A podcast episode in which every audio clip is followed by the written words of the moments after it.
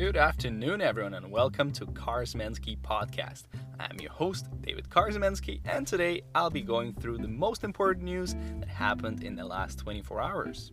And today it is indeed a car podcast, as for the first time I am recording in my car. So apologies for any external sounds you might hear, like some airplanes passing, for example. But nothing's gonna stop me from giving you the news, and I'm very happy to present to you today's edition. We'll start with some new models, perhaps as a tradition at this point. Uh, there's two new models coming from Nissan. The first of them is the new updated Nissan Armada.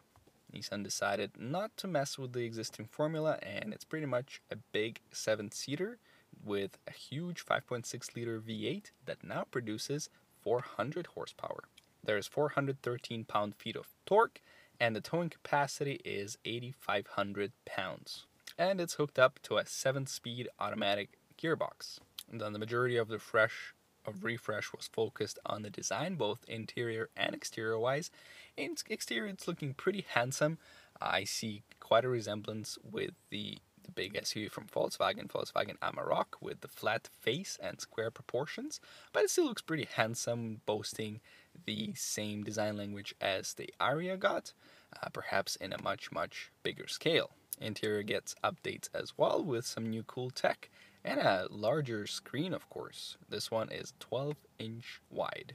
There's, of course, some towing and off road tech that I'm sure will be used by the customers of Armada as they seem to be using their trucks a little bit more often, perhaps in countries like uh, the ones inside Middle East.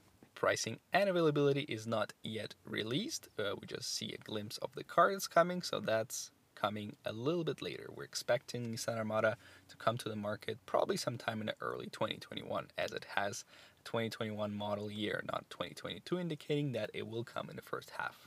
And another model that Nissan updated today was the Nissan Kicks, which was just a facelift, so the improvements were not as drastic.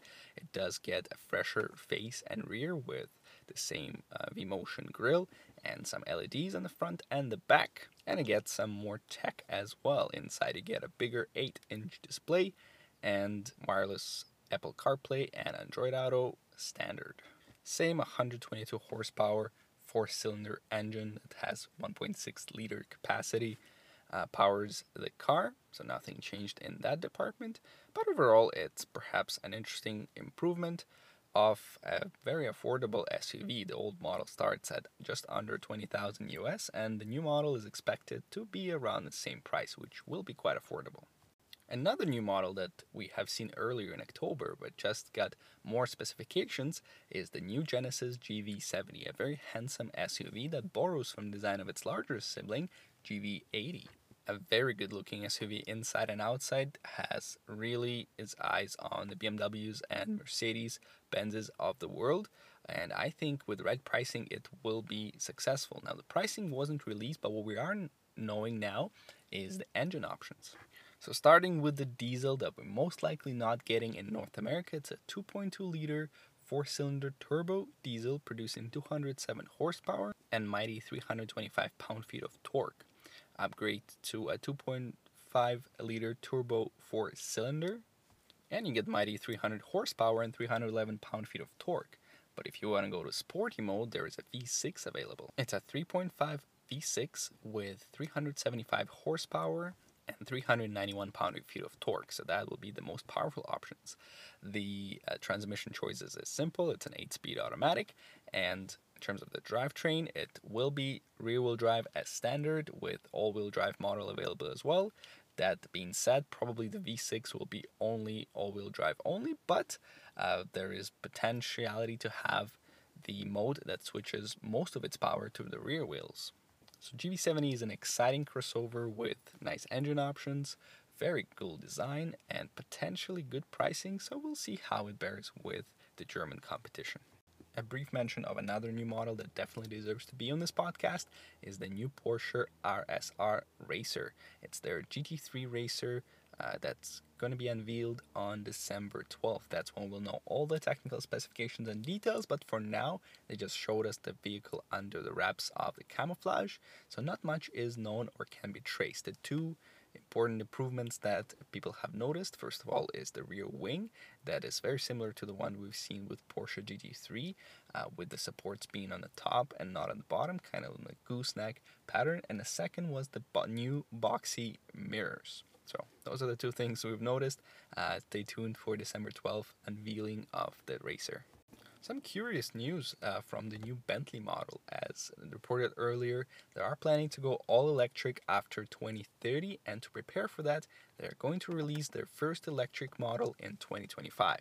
Bentley's boss talked about the limitations of the battery technology and said that currently, if they were to release a sedan with existing batteries uh, and the proportions that they're looking for, they probably will be looking for between 200 and 300 miles of range, which is potentially not as much as Bentley customers would like. So they will be releasing a high riding sedan, which is kind of like the Jaguar I-Pace in that proportions, or even a Mustang Mach-E.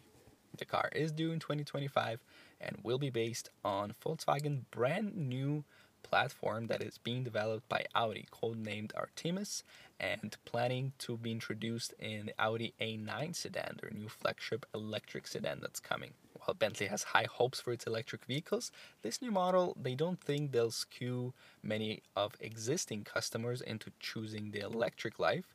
However, this might attract some new customers. Obviously, uh, Bentley being offered um, customizable options and pretty nice, striking, comfortable design for its customers.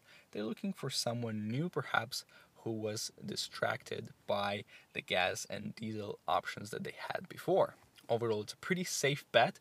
Bentley definitely has the brand image to uh, sell any car they produce. Look at the Bentayga SUV that many don't uh, particularly like in terms of their design, but it still sells better than any other nameplates. They don't expect this sedan to take any of the existing names as well. So potentially will be a brand new name as they're looking and doing their marketing marketing research uh, to see how would they name and how would they change the naming convention. So overall, 2025 uh, will see this sedan. Probably will see it a little bit earlier in the A9 flagship. Um, so just wait and see what it is.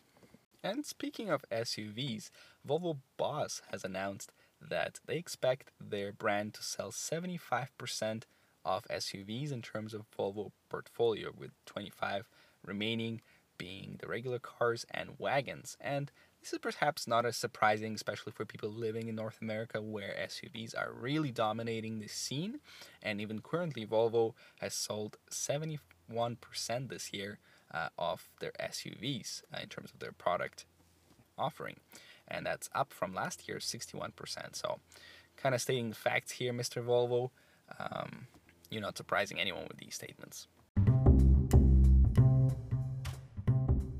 That's about it for today, guys. Sorry, a bit of a shorter episode. I'm running out of time, but those are your most important news happening in the past 24 hours.